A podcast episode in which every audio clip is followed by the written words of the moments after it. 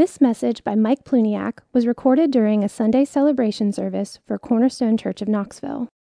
Mike serves as a pastor on staff at Cornerstone Church. Go ahead and open your Bibles to the book of First Peter, chapter 1. As Bill mentioned last week, we kicked off a new series on the book of First Peter as we begin walking verse by verse through this letter from the Apostle Peter that is so helpful and applicable to us today as a church with all that is going on around us. 1 Peter chapter 1, we're going to read the first two verses. We're going to focus on the second half on verse 2 today, but we're going to read both verses. And this is what God's word says to us today. Peter, an apostle of Jesus Christ, to those who are elect exiles of the dispersion in Pontus, Galatia, Cappadocia, Asia, and Bithynia, according to the foreknowledge of God the Father, in the sanctification of the Spirit for obedience to Jesus Christ and for sprinkling with his blood.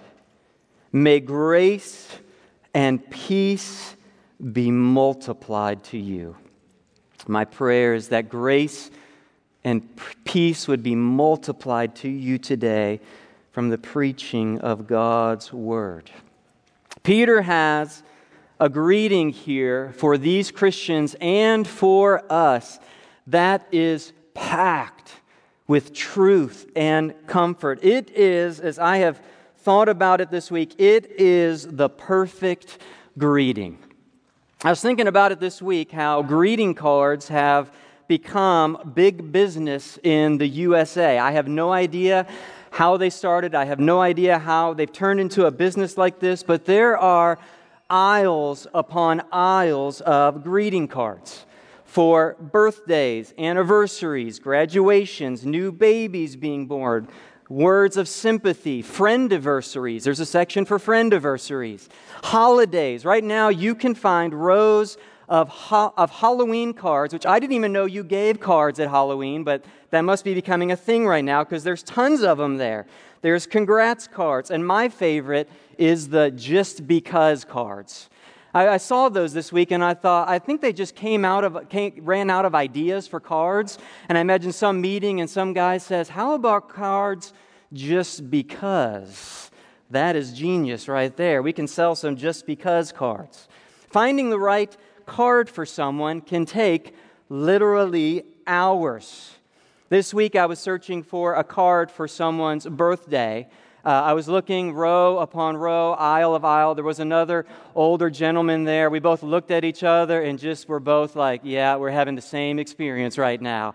And then we hit each other like 30 minutes la- later, two aisles over, like, yeah, you're still here. I'm still here too. It is a hard process. There are cheesy cards and humorous cards and oversized cards and serious ones, and one's trying to be spiritual and deep, and one's trying to build up how awesome the person is, and poetic cards, ones with dancing and music, pop up cards. Finding the right card that fits the moment and fits the person is a Herculean task. It's hard to get the perfect greeting card. This morning, Peter has found the perfect greeting for these believers and for us this morning. It fits the moment perfectly. There's so much packed into these two verses, so much meaning, so much truth, so much encouragement. I, I, imagine as they began to read this and hear Peter greet them and remind them of truth, it was just like water for their souls. It was refreshing. It's the perfect greeting for what they are going through. It connects with their struggles, yet fills them with truth about God and hope for the future. And I think Peter wants to greet us today, and he wants to bless us by reminding us who we are in Christ and the sovereign work of God in our lives and the continued work of the Holy Spirit in our lives, conforming us to the image of Christ. And so this morning we're going to unpack these verses and we're going to be greeted by Peter, and he's going to impart to us, I believe, hope in exile. He's going to fill us with hope. You'll notice here, Bill mentioned that all three members of the Trinity are mentioned in verse 2. This, this text is all about the triune God. The Trinity is meant to communicate the triunity of God. The truth that God eternally exists as three persons Father, Son, and Holy Spirit, that each person is fully God and there is one God three statements. To deny any of these three statements leads to a false belief about the true God, that God eternally exists as three persons, that each person is fully God, and yet there is one God. Our fourth and fifth graders on the other side of this wall over here are learning the New City Catechism.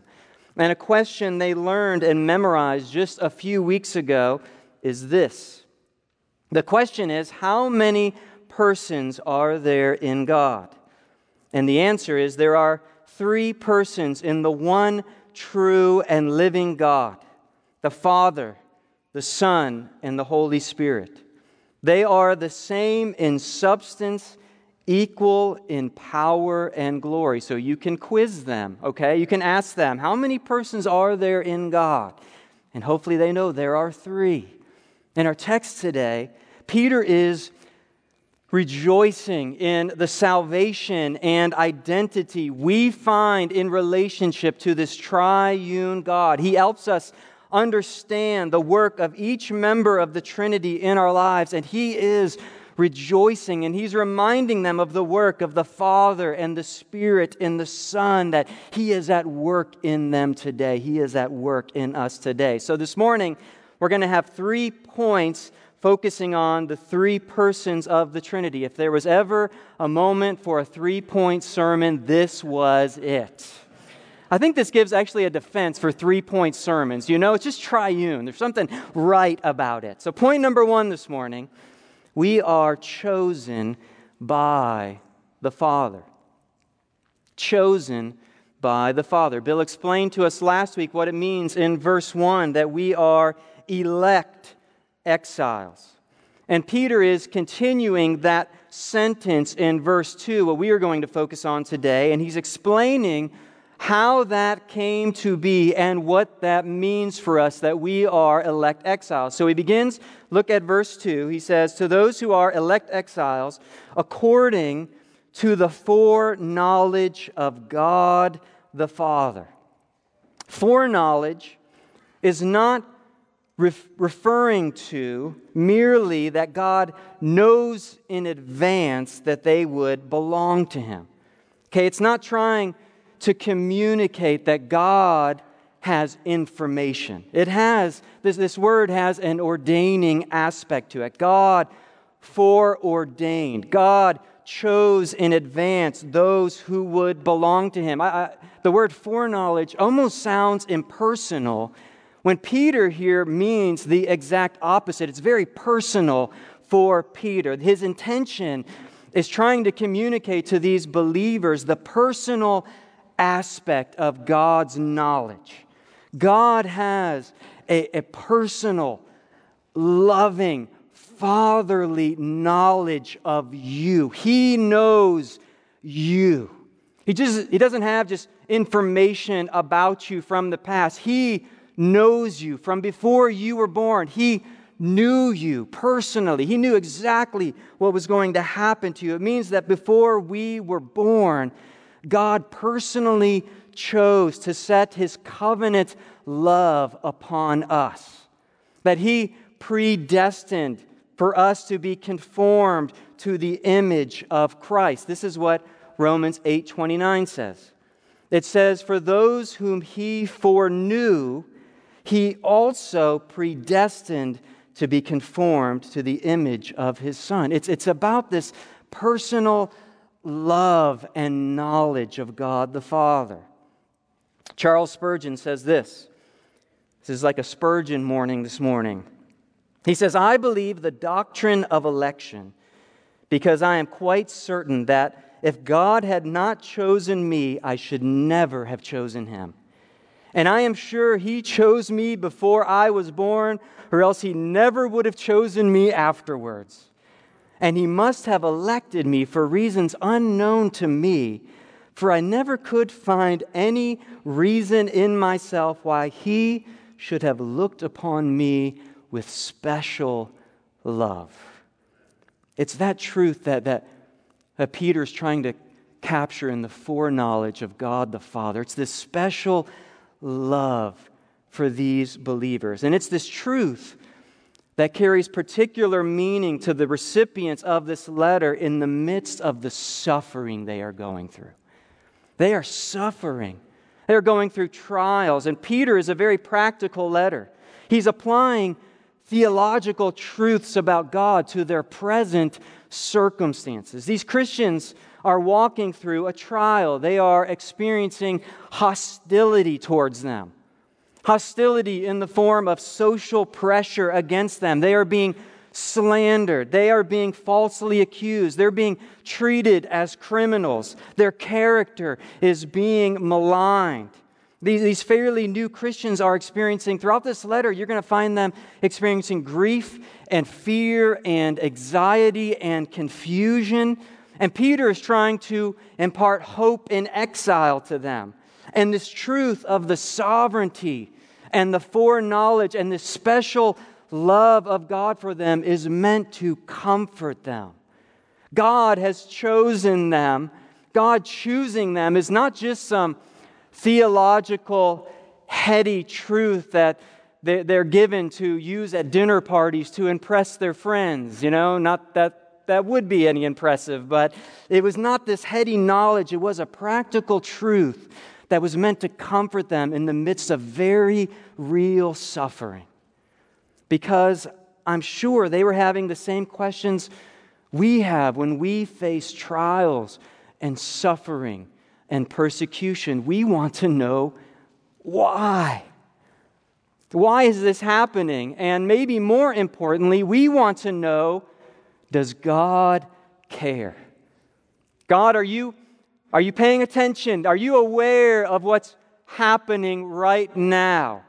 Are you aware of what I'm walking through right now? And Peter tells us, yes, he knows. And yes, he cares for you. And yes, He is working right now in the midst of this trial. He is at work.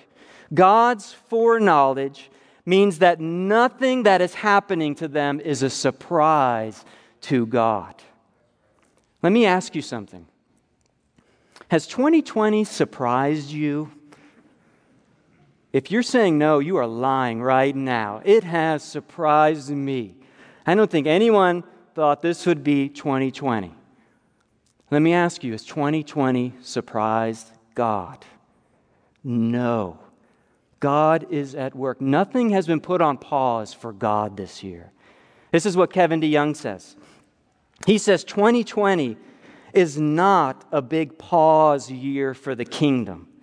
A lot of things have been delayed, canceled, or paused but not God's work in the world.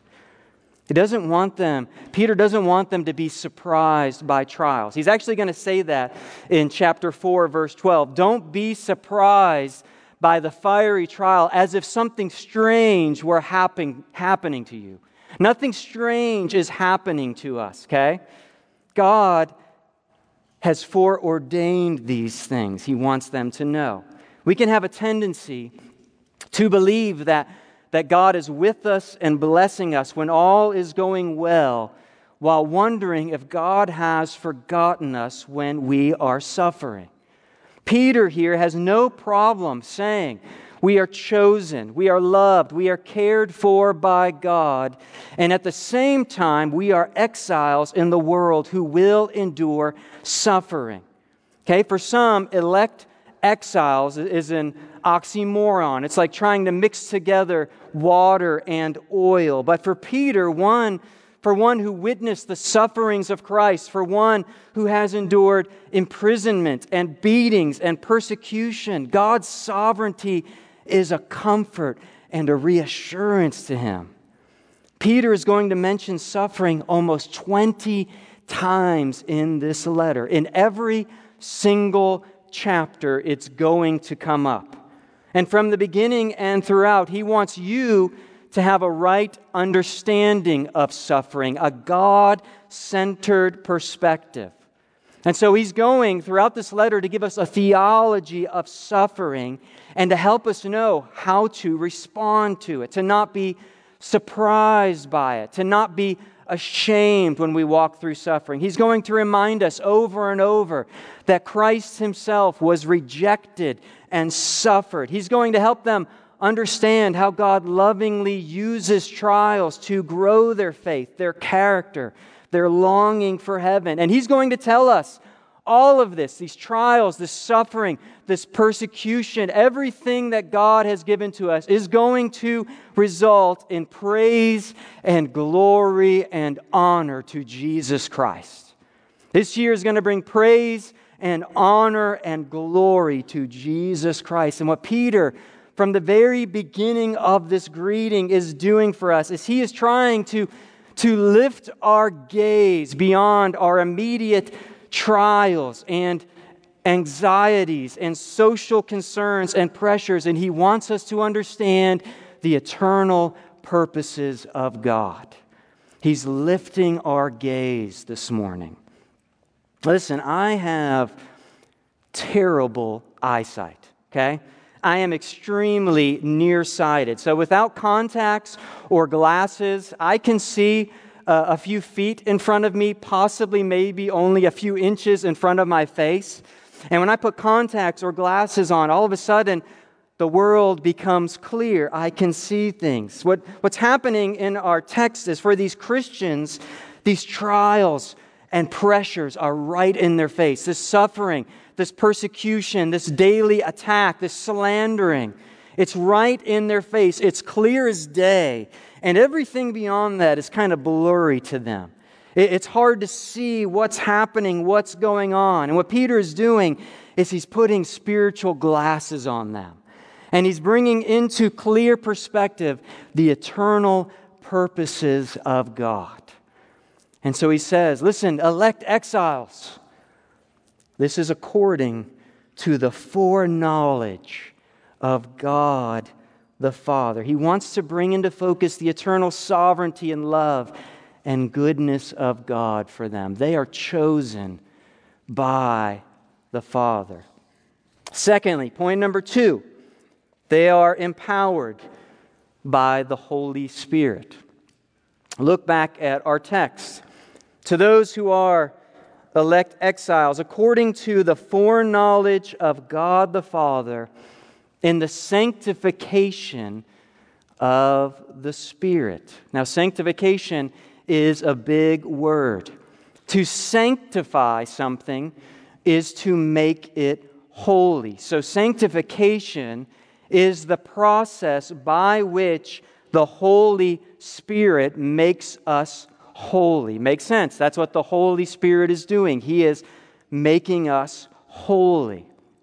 And there's really two aspects to sanctification in the New Testament. We don't really know which one Peter is referring to. I, th- I think it's really both of them. There's two aspects of sanctification. One aspect is being set apart for a holy purpose. So to be sanctified is to be set apart for a holy purpose. So in the Old Testament, they would take certain items for the temple and they would sanctify it, they would consecrate it, they would set it apart, saying, This item is going to be holy, it's going to be set apart for God to use in the temple, or the priests when they would minister or go into the Holy of Holies. They would be sanctified, they would be set apart and cleansed and purified as they would enter into the presence of God. So, being sanctified is connected to being chosen.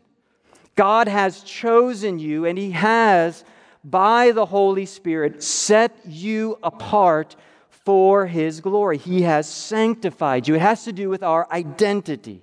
We are known as God's people, as those who have been set apart as followers of Christ. So, part of our sanctification is being emp- empowered to live according to our identity as God's people. So important to remember who we are because everything around us really is trying to define us by either what we look like or what we do. School has just started back, and we've been talking with our kids about identity. It's interesting and it's kind of humorous to us looking back at high school how everybody identifies themselves. You kind of fit into a group by what you do. So, you know, you have the athletes over here, or you have the artists, or the musicians, or the nerds, or the cheerleaders, or the, the gamers or the, the Billie Eilish dark and serious crowd, you know, who are real deep and spiritual and intense. And everyone is trying to figure out where do I fit in? And we found it humorous that you're not allowed to switch groups. So if you're an athlete, you know, you can't hang out with the band kids over here. And once you're a band kid, you're kind of a band kid for life, you know? And we thought it was, it's silly that you're defined by you play a sport, so that defines you, or you play an instrument, so that defines you. We are kind of laughing at that. And, it, and then I realized, you know, this doesn't stop after high school, it just keeps going. People are still trying to define themselves and find their identity in what they look like, or their sexuality, or their career, or their hobbies. We're trying to find where do I fit in? Where do I belong? Peter is saying, You've been chosen by God in the sanctification of the Spirit. The Holy Spirit has set you apart as God's people. This is where you belong.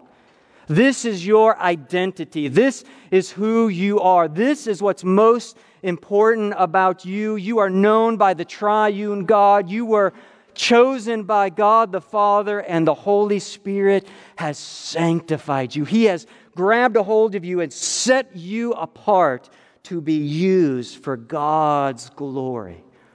This is what it means to be in the sanctification of the Spirit. This is one aspect of it. The second aspect is the Spirit sanctifies us by growing us in actual holiness. So he, he sets us apart. And then he continually works inside of us and he grows us. It, the Holy Spirit doesn't stop working in us at regeneration or after regeneration. He is the chief architect of our sanctification or our growth to be more and more holy. So, through the Holy Spirit, we are given a new identity and we are infused with new power. Sanctification means that the Holy Spirit gradually works in Christians to free them more and more from remaining sin and to make them more like Christ in faith and love and holiness. And we're going to see this throughout 1 Peter. Later on in chapter 1, Peter is going to call us to be holy in all of our conduct. Because the Holy Spirit has set us apart as God's people and made us holy, He's going to call us to be holy. He's going to talk about the battle going on in our hearts in chapter 2, verse 11. Peter says that there are sinful passions that are waging war against our soul. And the Holy Spirit opposes these sinful desires. The Holy Spirit convicts us and empowers us and, and fills us and enables us to obey God. So God has set you apart and He fills you with His Spirit every day. And what we find in the New Testament is that the whole goal of this is that we might live with the fruit of the Spirit in our lives. He set us apart. He's, he's made us holy. And what He does inside of us, we learn from Galatians 5, is He grows us to be more loving, more joyful, have more peace, more patience, more kindness, more goodness, to be more faithful, more gentle, have more self control. Don't you think the world needs more of those things right now? I do.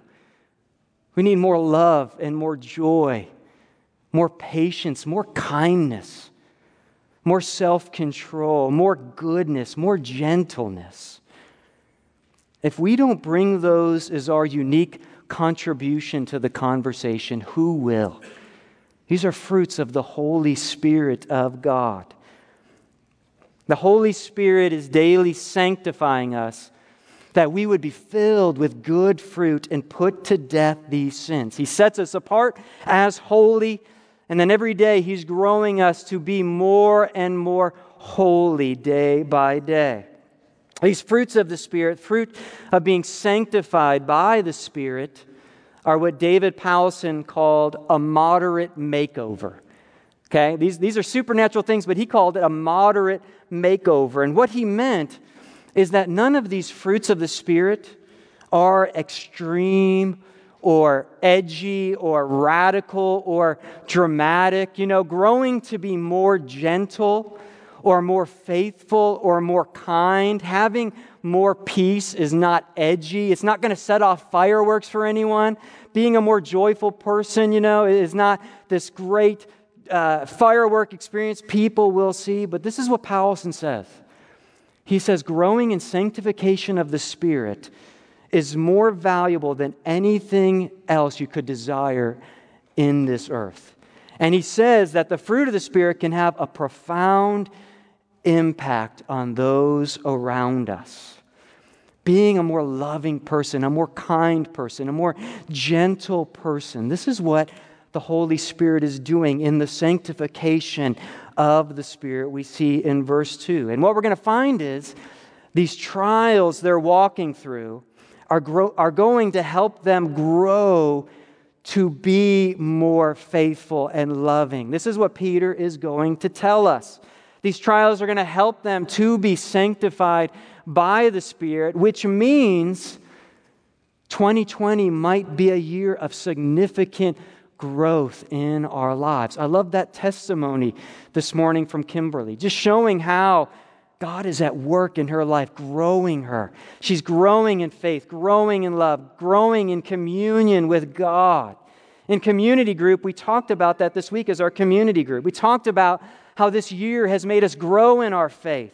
And it, it's made us grow in our dependence on God. It's made us grow in loving others and having compassion for others. It's made us grow in being more gentle.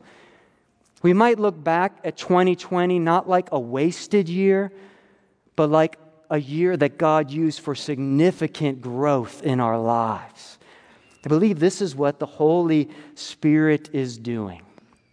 Christian, You've been chosen by God the Father, set apart by God the Holy Spirit, that you might live in obedience to Jesus Christ. This is our third point this morning. Point three obedient to the Son. God the Father chose us, God the Spirit sanctifies us that we might live in obedience to God the Son. And you'll notice in this verse here that it's not this obedience that saves us. It's not we obey and then God chooses us and the Spirit sanctifies us. It's the other way. God chose us and the Spirit sanctified us for obedience to Jesus Christ the Son. Obedience is not a bad word. The temptation when suffering for following Christ is our temptation can be when we, when we are being persecuted is to want to compromise, to try to fit in. Part of being chosen by the Father and set apart by the Spirit is that we might follow Christ and be obedient to Him in our lives. This is what He has called us to. As chosen exiles, our lives should be moving towards increasing obedience to Christ. Is your life moving towards increasing obedience to Jesus Christ? Increasing obedience, okay? Not perfect obedience. But he says that we're chosen by the Father, sanctified by the Spirit for obedience to Jesus Christ. And here's the thing no matter how much we obey, it will always be incomplete.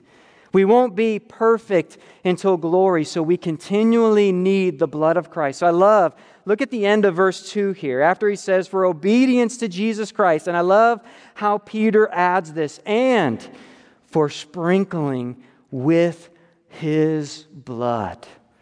This is clearly an Old Testament reference. It's a connection to the Old Testament. Where being sprinkled by the blood was a sign of their need for forgiveness.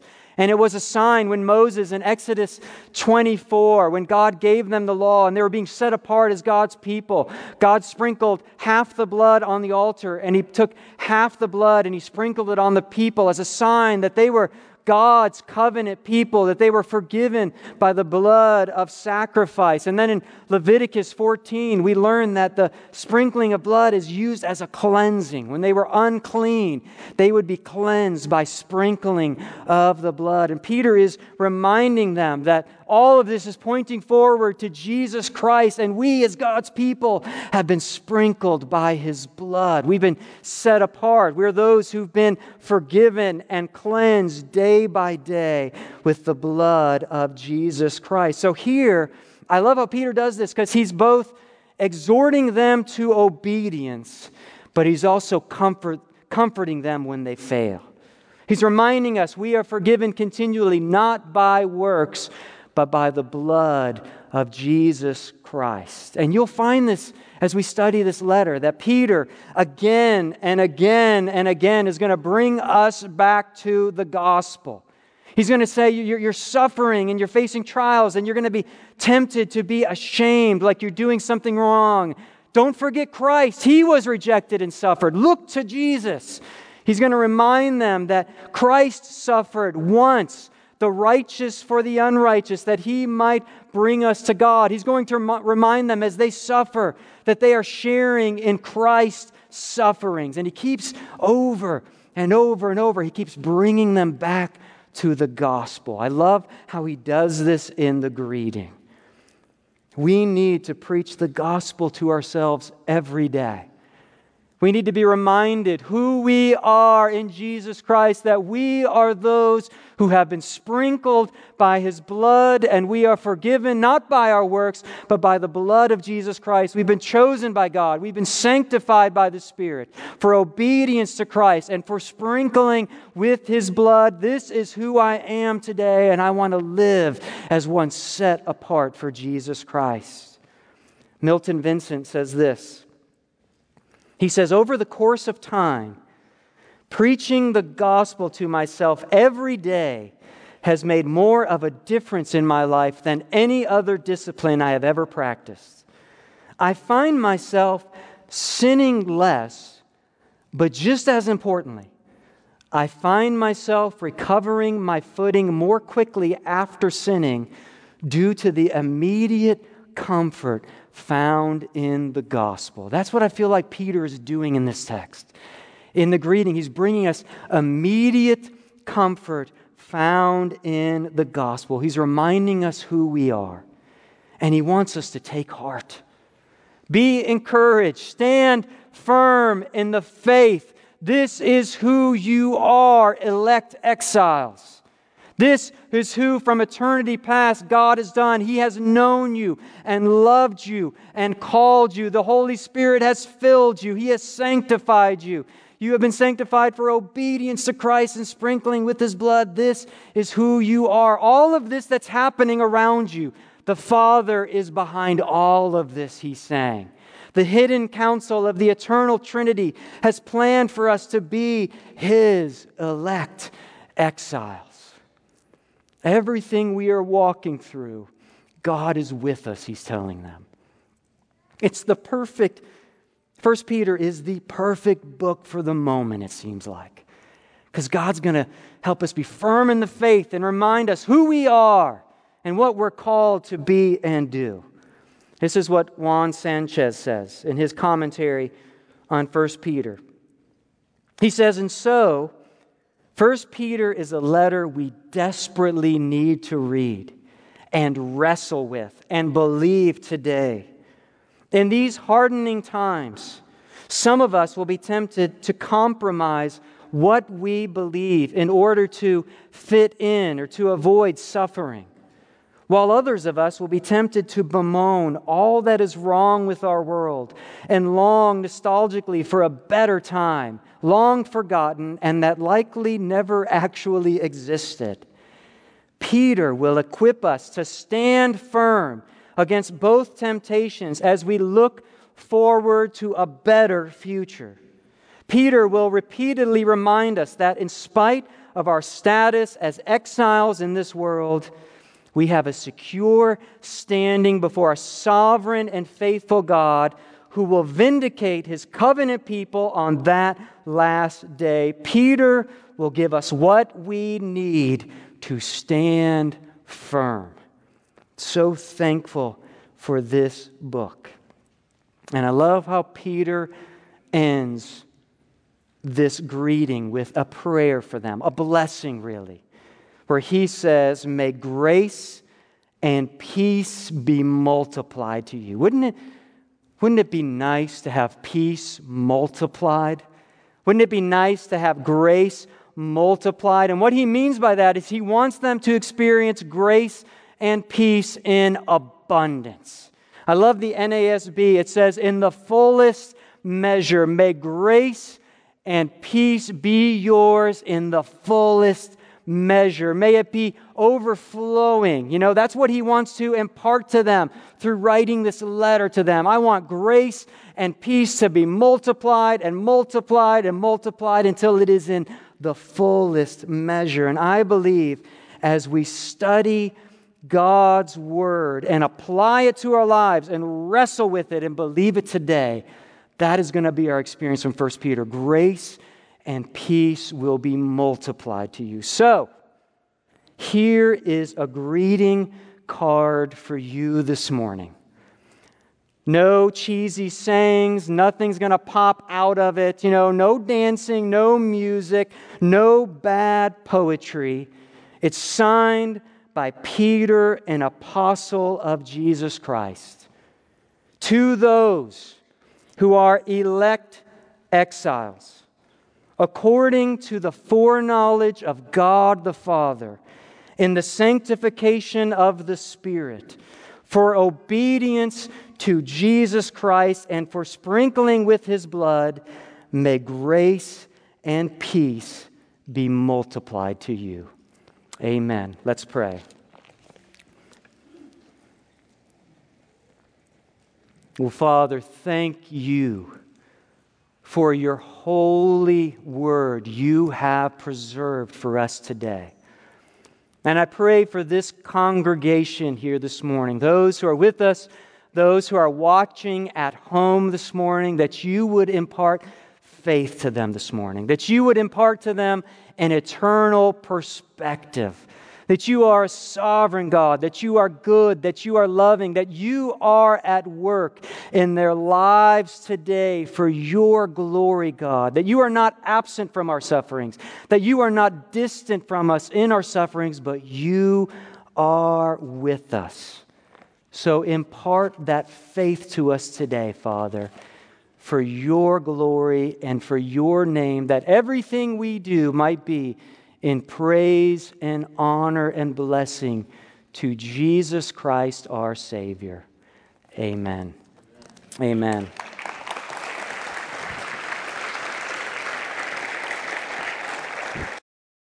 You've been listening to a message given by Mike Plewniak during a Sunday celebration service at Cornerstone Church of Knoxville. To find out more about Cornerstone Church of Knoxville, visit us at www.cornerstonechurchofknoxville.com or call our church office at 865 694 4356. We'd love to have you join us in our mission to treasure, grow in, and proclaim the gospel of Jesus Christ.